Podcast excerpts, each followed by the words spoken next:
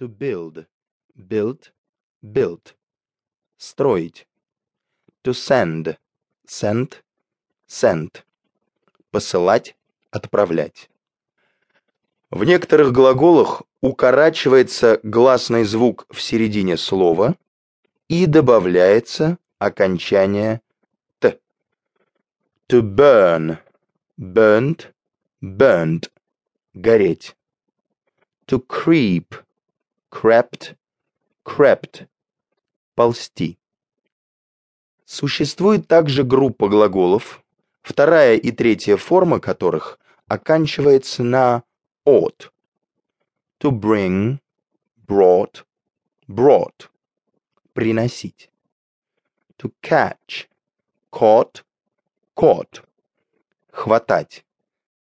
To teach, taught, taught. Обучать, учить. У глаголов to be – быть, находиться, и to go – идти, направляться. Во второй форме появляется другая основа.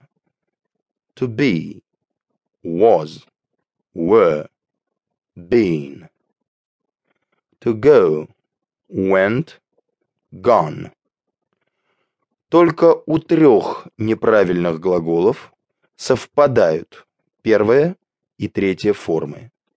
To come, came, come. To become, became, become. To run, ran, run. Ряд глаголов имеют несколько вариантов образования прошедшего времени, которые также допустимы. И это естественно, поскольку язык находится в постоянном развитии. Например, глагол to forbid – запрещать имеет такие формы. To forbid, forbade, forbidden. To forbid, forbid, forbidden. А глагол to learn – учиться, узнавать – может употребляться и как правильный. To learn, learned, learned. Существует также тенденция, присущая американцам, превращать неправильные глаголы в правильные, но все это частности. Самое главное – запомнить и правильно употреблять формы глаголов, не допускающих разночтения.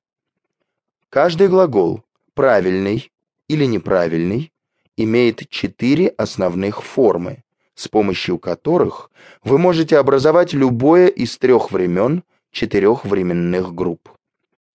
Первой формой является infinitive, неопределенная форма глагола. Например, to know. Она участвует в образовании времен группы indefinite, неопределенного времени. В настоящем неопределенном времени present indefinite глаголы без частицы to спрягаются по лицам без изменений. И только в третьем лице единственного числа к нему добавляется окончание s. Например, she knows about it. Она знает об этом. В будущем времени future indefinite перед инфинитивом без частицы to ставятся вспомогательные глаголы will, shall. Например, She will know about it. Она узнает об этом. В повелительном наклонении imperative глагол совпадает с первой формой, инфинитивом без частицы to. Например, tell me, скажи мне. Вторая форма глагола выражает прошедшее неопределенное время. Past indefinite. При спряжении правильных и неправильных глаголов здесь не происходит изменений по лицам. Например, She knew about it. Она знала об этом. They knew about it. Они знали об этом. Третья форма причастие прошедшего времени